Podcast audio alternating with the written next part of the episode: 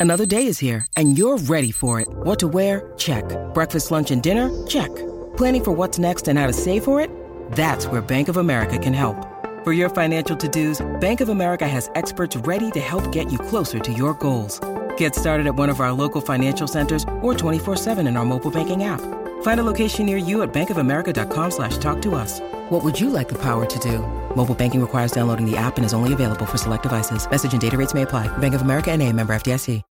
When you need mealtime inspiration, it's worth shopping Kroger, where you'll find over 30,000 mouthwatering choices that excite your inner foodie. And no matter what tasty choice you make, you'll enjoy our everyday low prices, plus extra ways to save, like digital coupons worth over $600 each week. You can also save up to $1 off per gallon at the pump with fuel points. More savings and more inspiring flavors make shopping Kroger worth it every time. Kroger, fresh for everyone. Fuel restrictions apply.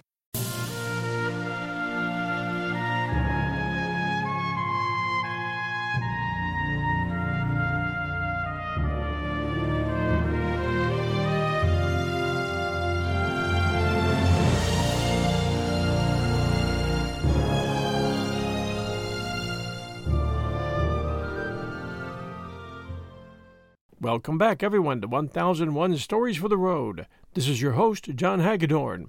Today, chapters 25 and 26 from Mark Twain's A Connecticut Yankee in King Arthur's Court. And now, chapter 25 A Competitive Examination. When the king traveled for change of air, or made a progress, or visited a distant noble whom he wished to bankrupt with the cost of his keep, part of the administration moved with him it was a fashion of the time.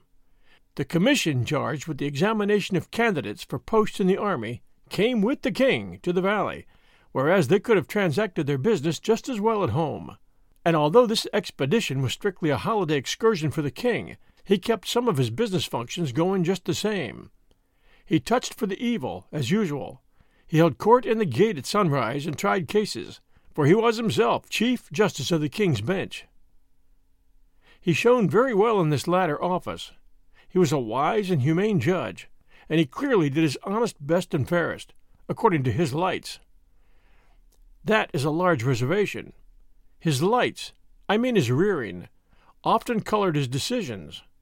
Whenever there was a dispute between a noble or gentleman and a person of lower degree, the king's leanings and sympathies were for the former class always, whether he suspected it or not.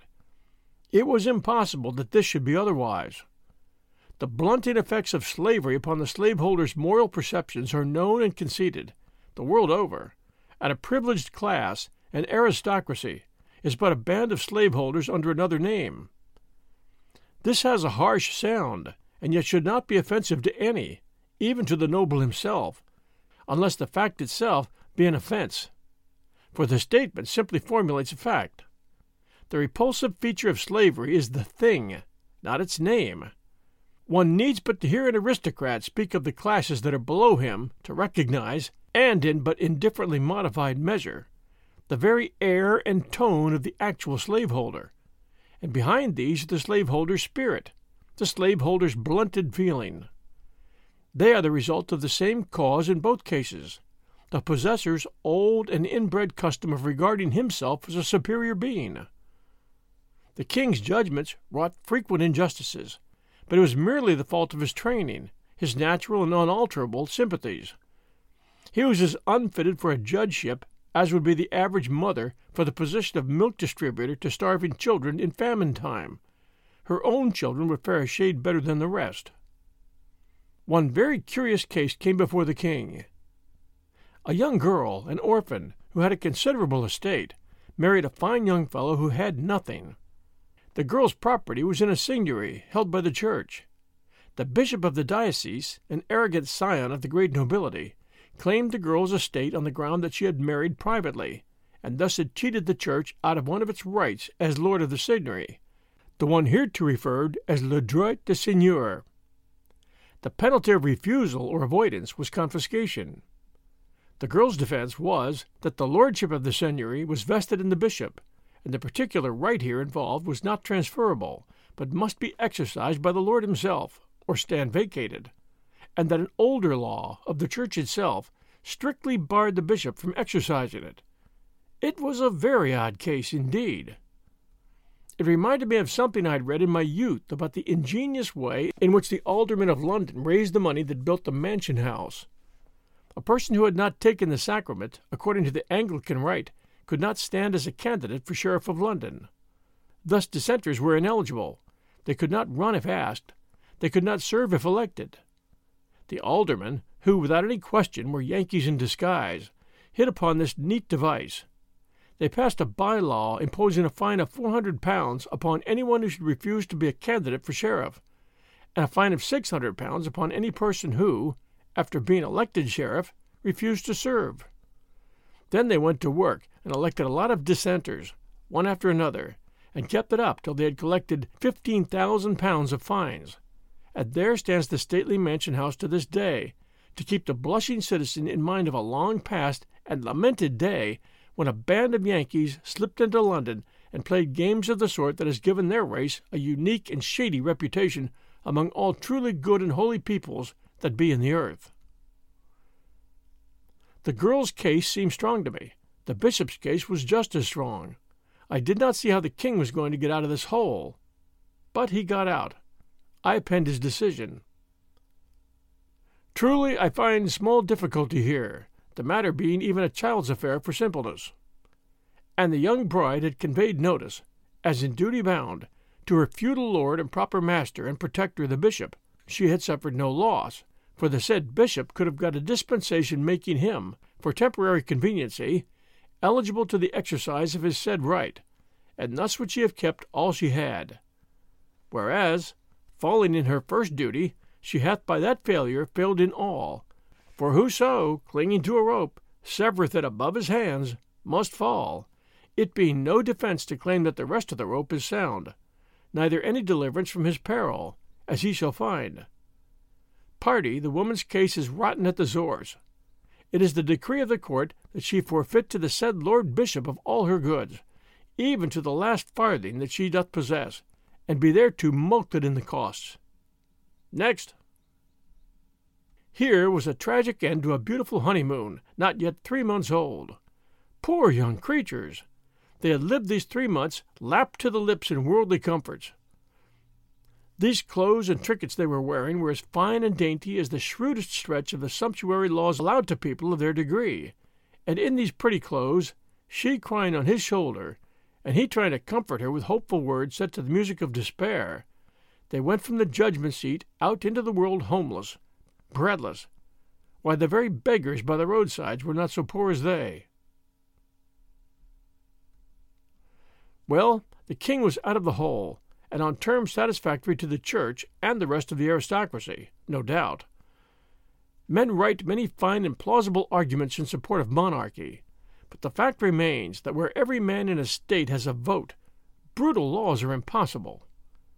Arthur's people were, of course, poor material for a republic, because they had been debased so long by monarchy, and yet even they would have been intelligent enough to make short work of that law which the king had just been administering if it had been submitted to their full and free vote.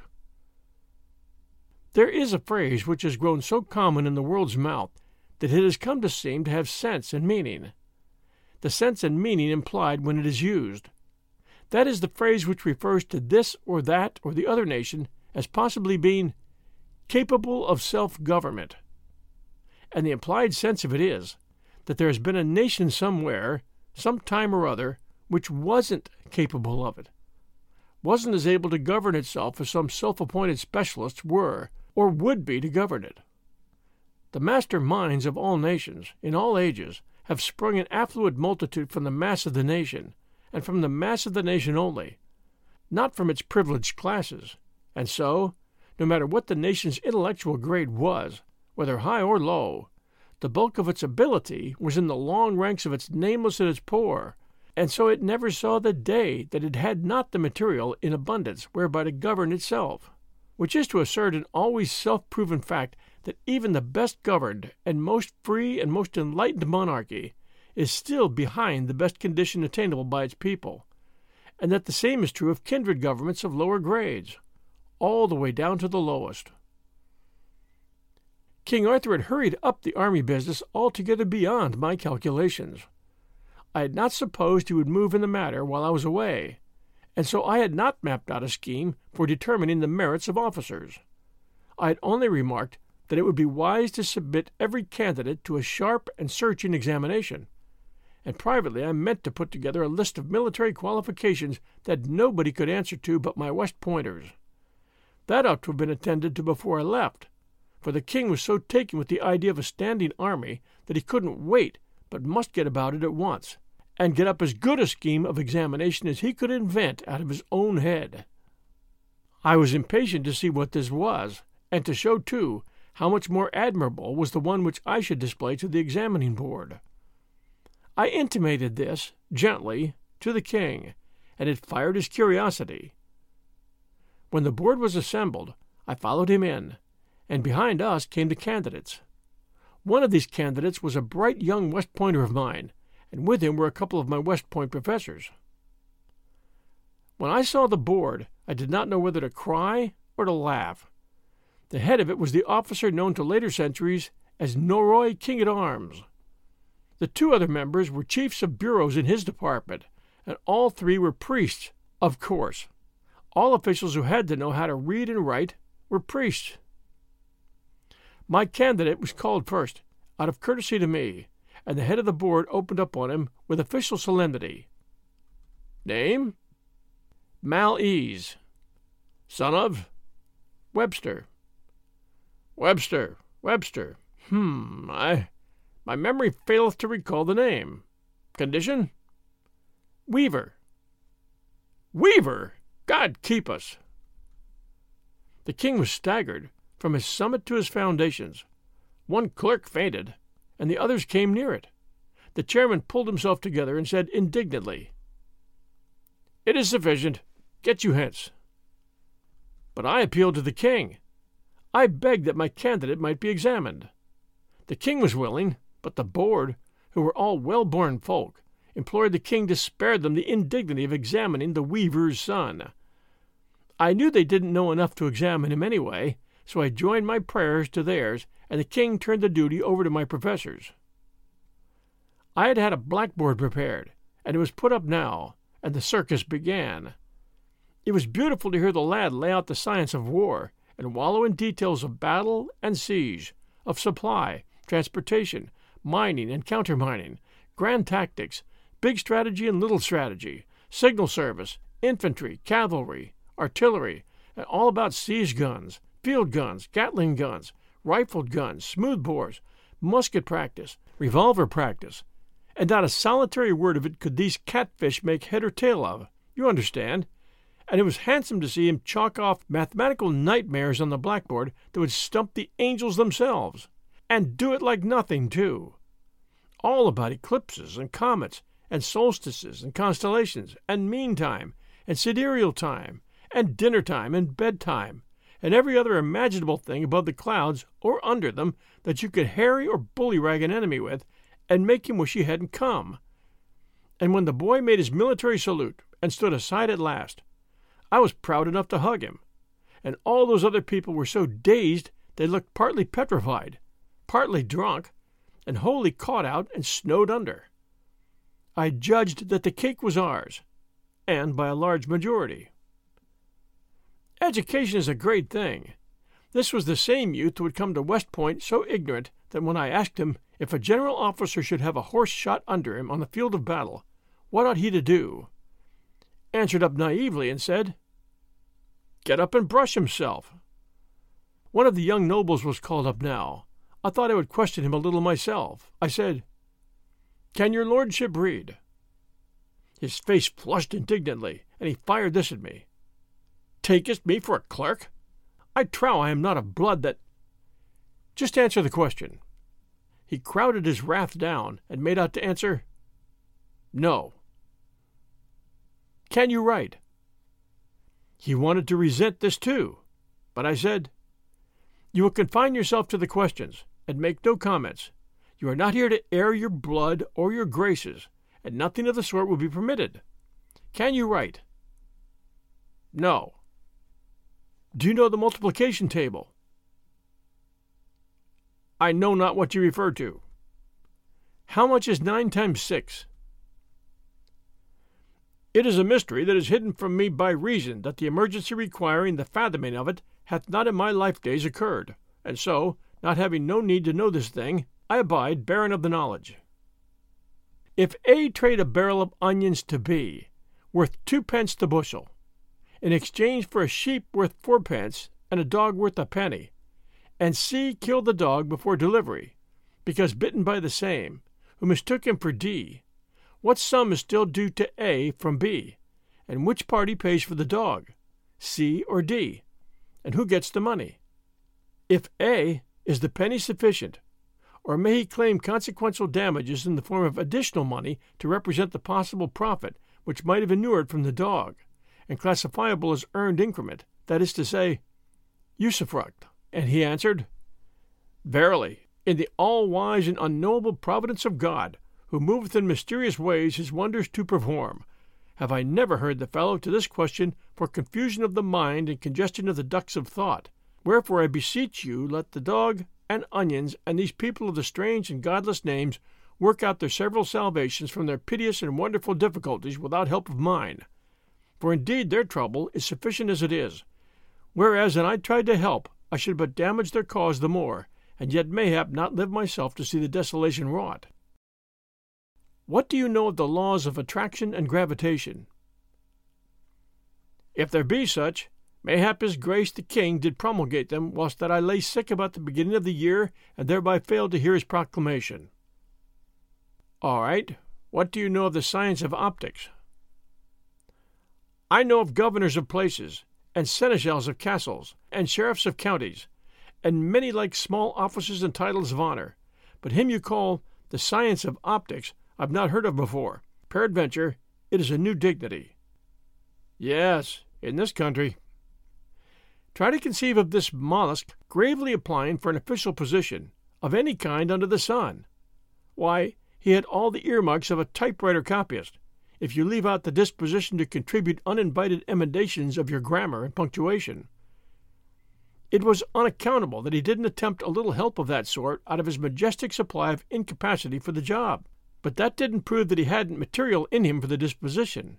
It only proved that he wasn't a typewriter copyist yet. After nagging him a little more, I let the professors loose on him, and they turned him inside out, on the line of scientific war, and found him empty, of course. He knew somewhat about the warfare of the time, bushwhacking around for ogres, and bullfights in the tournament ring, and such things, but otherwise he was empty and useless. Then we took the other young noble in hand, and he was the first one's twin, for ignorance and incapacity. I delivered them into the hands of the chairman of the board, with the comfortable consciousness that their cake was dough. They were examined in the previous order of precedence. Name, so please you? Pertipole, son of Sir Pertipole, Baron of Barley Mash. Grandfather, also Sir Pertipole, Baron of Barley Mash. Great grandfather, the same name and title. Great great grandfather. We had none, worshipful sir, the line failing before it had reached so far back. It mattereth not. It is a good four generations, and fulfilleth the requirements of the rule. Wait, wait, wait. Fulfills what rule? I asked. The rule requiring four generations of nobility, or else the candidate is not eligible. You mean a man is not eligible for a lieutenancy in the army unless he can prove four generations of noble descent? Even so, neither lieutenant nor any other officer may be commissioned without that qualification. Oh, come, this is an astonishing thing. What good is such a qualification as that? What good? It is a hardy question, fair sir and boss, since it doth go far to impugn the wisdom of even our holy Mother Church herself. How? For that she hath established the self same rule regarding saints, by her law, none may be canonized until he hath lain dead four generations. I see. It's the same thing. It is wonderful. In the one case, a man lies dead alive four generations, mummified in ignorance and sloth, and that qualifies him to command live people and take their weal and woe into his impotent hands. And in the other case, a man lies bedded with death and worms four generations, and that qualifies him for office in the celestial camp. Does the king's grace approve of this strange law? The king said, Why, truly, I see naught about it that is strange. All places of honor and of profit do belong, by natural right, to them that be of noble blood. And so these dignities in the army are their property, and would be so without this or any rule. The rule is but to mark a limit. Its purpose is to keep out too recent blood, which would bring into contempt these offices, and men of lofty lineage would turn their backs and scorn to take them. I would be to blame if I permitted this calamity. You can permit it, and you are minded so to do, for you have the delegated authority. But that the king should do it were a most strange madness, and not comprehensible to any. I yield. Proceed, Sir Chief of the Heralds' College. The chairman resumed as follows By what illustrious achievement for the honor of the throne and state did the founder of your great line lift himself to the sacred dignity of the British nobility? He built a brewery, sir. Sire, the board finds this candidate perfect in all the requirements and qualifications for military command, and doth hold his case open for decision after due examination of his competitor. The competitor came forward and proved exactly four generations of nobility himself. So there was a tie in military qualifications that far. He stood aside a moment, and Sir Pertipole was questioned further. Of what condition was the wife of the founder of your line? She came of the highest landed gentry, sir, yet she was not noble. She was gracious and pure and charitable, of a blameless life and character, insomuch that in these regards was she peer of the best lady in the land. That will do. Stand down. He called up the competing lording again, and asked what was the rank and condition of the great grandmother who conferred British nobility upon your great house? She was a king's leman, and did climb to that splendid eminence by her own unholpen merit from the sewer where she was born. Ah, this indeed is true nobility. This is the right and perfect intermixture. The lieutenancy is yours, fair lord. Hold it not in contempt. It is the humble step which will lead to grandeurs more worthy of the splendor of an origin like to thine. I was down in the bottomless pit of humiliation. I had promised myself an easy and zenith scouring triumph. And this was the outcome. I was almost ashamed to look my poor disappointed cadet in the face. I told him to go home and be patient, that this wasn't the end. I had a private audience with the king, and made a proposition. I said it was quite right to officer that regiment with nobilities, and he couldn't have done a wiser thing. It would also be a good idea to add 500 officers to it. In fact, add as many officers as there were nobles and relatives of nobles in the country, even if there should finally be five times as many officers as privates in it, and thus make it the crack regiment, the envied regiment, the king's own regiment, and entitled to fight on its own hook and in its own way, and go whither it would, and come when it pleased, in time of war, and be utterly swell and independent. This would make that regiment the heart's desire of all the nobility, and they would all be satisfied and happy. Then we would make up the rest of the standing army out of commonplace materials, and officer it with nobodies, as was proper, nobodies selected on a basis of mere efficiency, and we would make this regiment toe the line, allow it no aristocratic freedom from restraint, and force it to do all the work and persistent hammering to the end that whenever the king's own was tired and wanted to go off for a change and rummage around amongst ogres and have a good time, it could go without uneasiness, knowing that matters were in safe hands behind it, and business going to be continued at the old stand, same as usual. And the king was charmed with the idea. When I noticed that, it gave me a valuable notion. I thought I saw my way out of an old and stubborn difficulty at last.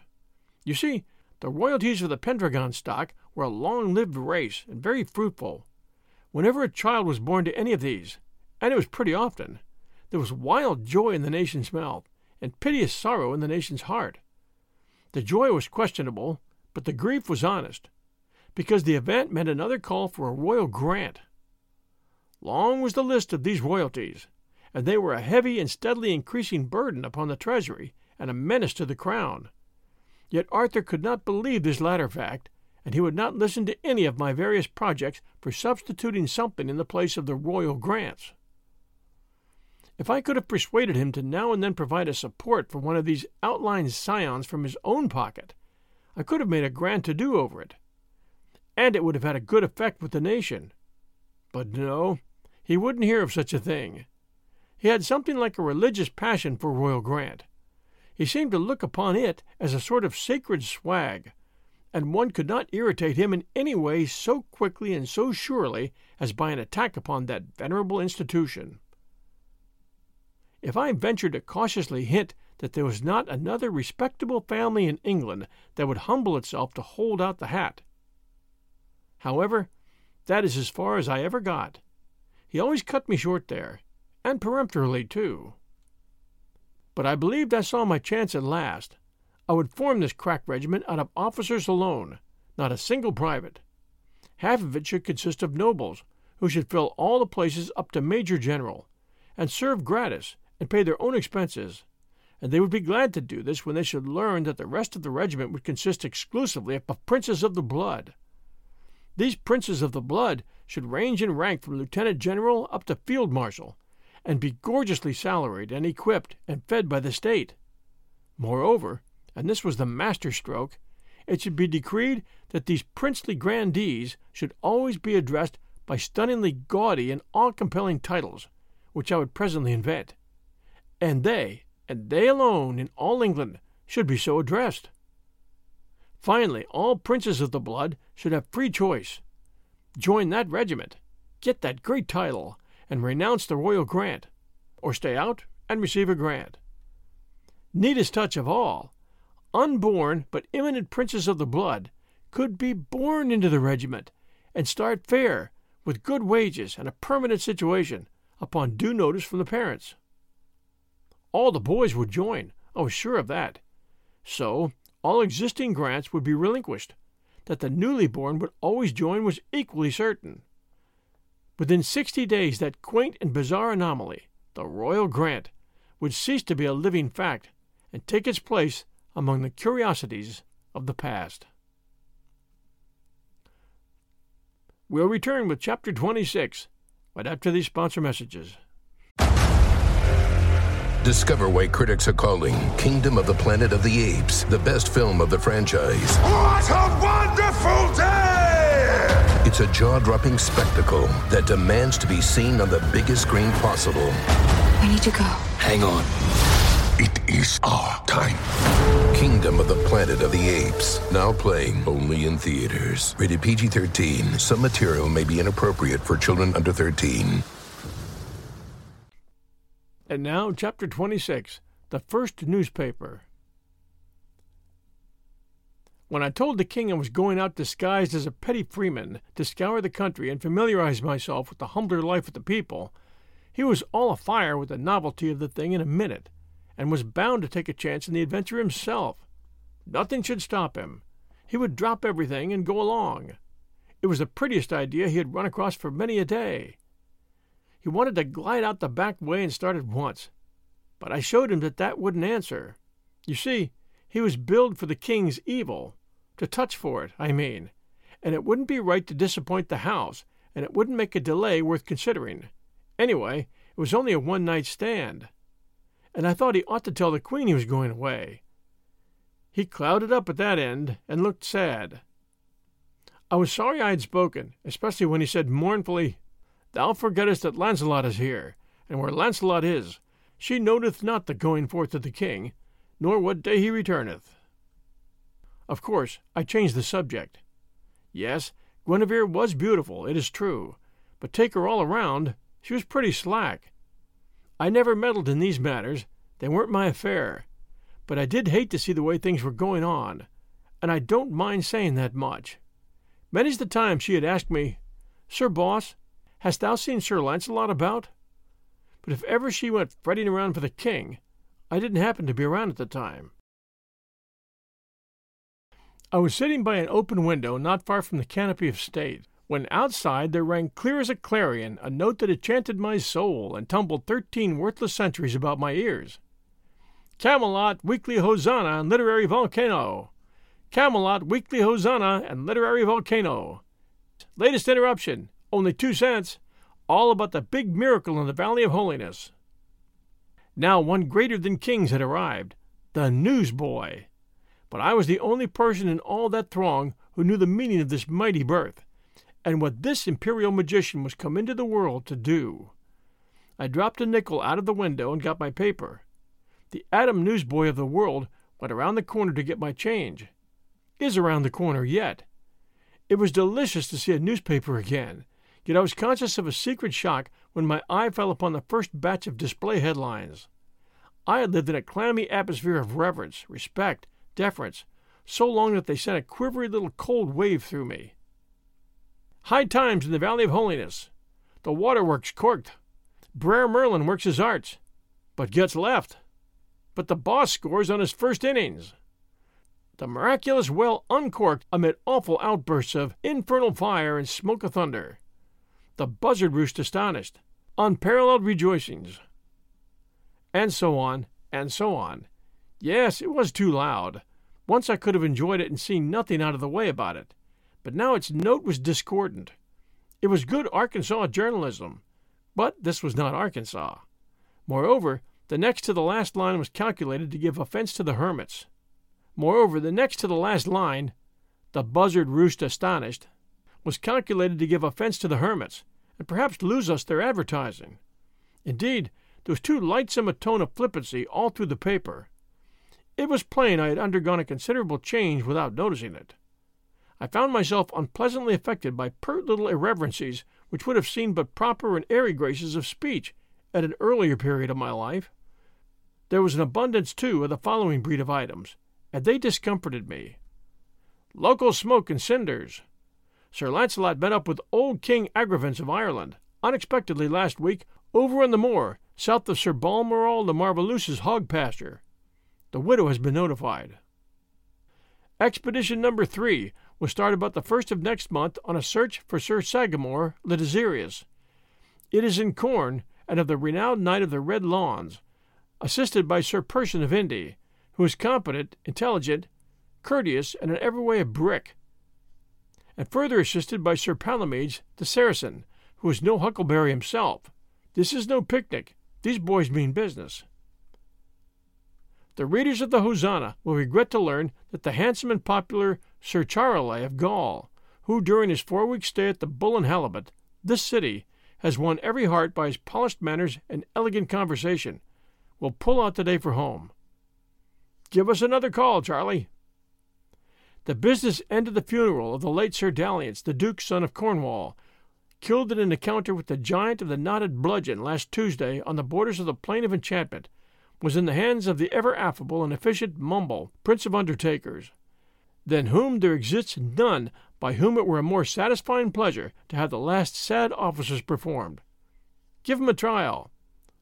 The cordial thanks of the Hosanna officer due, from editor down to devil, to the ever courteous and thoughtful Lord High Stew of the palace's third assistant for several saucets of ice cream, a quality calculated to make the eye of the recipients humid with gratitude. And it done it. When this administration wants to chalk up a desirable name for early promotion, the Hosanna would like a chance to suggest the Demoiselle Irene Dewlap of South Astolat is visiting her uncle, the popular host of the Cattleman's Boarding House, Liver Lane, this city. Young Barker, the Mellows Bender, is home again and looks much improved by his vacation roundup among the outlying smithies. See his ad. Of course, it was good enough journalism for a beginning. I knew that quite well, and yet it was somehow disappointing. The court circular pleased me better, indeed. Its simple and dignified respectfulness was a distinct refreshment to me after all those disgraceful familiarities. But even it could have been improved. Do what one may, there is no getting an air of variety into a court circular. I acknowledge that. There is a profound monotonousness about its facts that baffles and defeats one's sincerest efforts to make them sparkle and enthuse. The best way to manage, in fact, the only sensible way, is to disguise repetitiousness of fact under variety of form. Skin your fact each time and lay on a new cuticle of words. It deceives the eye. You think it's a new fact, it gives you the idea that the court is carrying on like everything. This excites you, and you drain the whole column with a good appetite, and perhaps never notice that it's a barrel of soup made out of a single bean. Clarence's way was good. It was simple, it was dignified, it was direct and businesslike. All I say is, it was not the best way. Court Circular. On Monday, the king rode in the park. Tuesday, ditto. Wednesday, ditto. Thursday, ditto. Friday, ditto. Saturday, ditto. Sunday, ditto. However, take the paper by and large, I was vastly pleased with it. Little crudities of a mechanical sort were observable here and there, but there were not enough of them to amount to anything, and it was good enough Arkansas proofreading anyhow, and better than was needed in Arthur's day and realm. As a rule, the grammar was leaky and the construction more or less lame, but I did not much mind these things. They are common defects of my own, and one mustn't criticize other people on grounds where he can't stand perpendicular himself. I was hungry enough for literature to want to take down the whole paper at this one meal, but I only got a few bites, and then had to postpone, because the monks around me besieged me so with eager questions. What is this curious thing? What is it for? Is it a handkerchief? A saddle blanket? Part of a shirt? What's it made of? How thin it is, how dainty and frail, and how it rattles. Will it wear, do you think? And won't the rain injure it? Is it writing that appears on it, or is it only ornamentation? They suspected it was writing, because those among them who knew how to read Latin and had a smattering of Greek recognized some of the letters, but they could make nothing out of the result as a whole. I put my information in the simplest form I could. It is a public journal. I will explain what that is another time. It is not a cloth. It is made of paper. Sometime I will explain what paper is. The lines on it are reading matter, and not written by hand, but printed. By and by I will explain what printing is. A thousand of these sheets have been made, all exactly like this, in every minute detail. They can't be told apart. Then they all broke out with exclamations of surprise and admiration. A thousand? Verily a mighty work, a year's work for many men. No, merely a day's work for a man and a boy. They crossed themselves and whiffed out a protective prayer or two. Ah, a miracle, a wonder, dark work of enchantment. I let it go at that. Then I read in a low voice, to as many as could crowd their shaven heads within hearing distance, part of the account of the miracle of the restoration of the well. I read part of the account of the miracle of the restoration of the well, and was accompanied by astonished and reverent ejaculations all through. Ah! How true! Amazing! These be the very haps as they happened, in marvelous exactness. And then they asked, might they take this strange thing in their hands, and feel of it, and examine it? They would be very careful. Yes.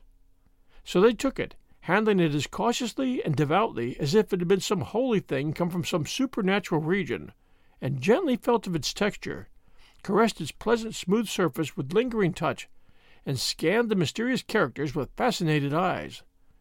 These grouped bent heads, these charmed faces, these speaking eyes, how beautiful to me! For was not this my darling, and was not all this mute wonder and interest and homage a most eloquent tribute and unforced compliment to it? I knew then how a mother feels when women, whether strangers or friends, take her new baby, and close themselves about it with one eager impulse, and bend their heads over it in a tranced adoration that makes all the rest of the universe vanish out of their consciousness and be as if it were not, for that time. I knew how she feels, and that there is no other satisfied ambition, whether of a king, conqueror, or poet, that ever reaches halfway to that serene far summit and yields half so divine a contentment. During all the rest of the seance, my paper traveled from group to group, all up and down about that huge hall, and my happy eye was upon it always, and I sat motionless, steeped in satisfaction, drunk with enjoyment. Yes, this was heaven. I was tasting it once, if I might never taste it more. Thanks for joining us for chapters 25 and 26 of A Connecticut Yankee in King Arthur's Court by Mark Twain. We always appreciate reviews, and we have a few recent ones for you. The first one, five stars. Thank you. Simple, wonderful, entertaining, great narration, interesting stories. This is one of my favorite podcasts, no lie. So thank you for being awesome. Down from Kiko D, Apple Podcast US. And this one, wonderful, five stars. The entire 1001 network is wonderful to listen to. Down from NS Thomp, Apple Podcast US. And this one, I haven't even listened yet, five stars. It is so good, even though I've never listened, but I trust these reviews. I am also currently fighting a dragon with a dog toy while learning to speak four languages and playing speed chess. The ads at the start are really getting me tough middle school depression. Down from Frogmaster, Apple Podcast, US. And this one, fabulous podcast, five stars. I listen to many hours of podcasts every week while driving long distances or working. I've only just discovered 1001 Stories for the Road and wish I'd found it many years ago. Truly excellent reading and fabulous content. Down from Aussie Johnny, Apple Podcast, Australia. Thank you all so very, very much for taking the time to leave these reviews. They are greatly appreciated. This is your host, John Hagedorn, and this is 1001 Stories for the Road, where we're currently doing A Connecticut Yankee and King Arthur's Court.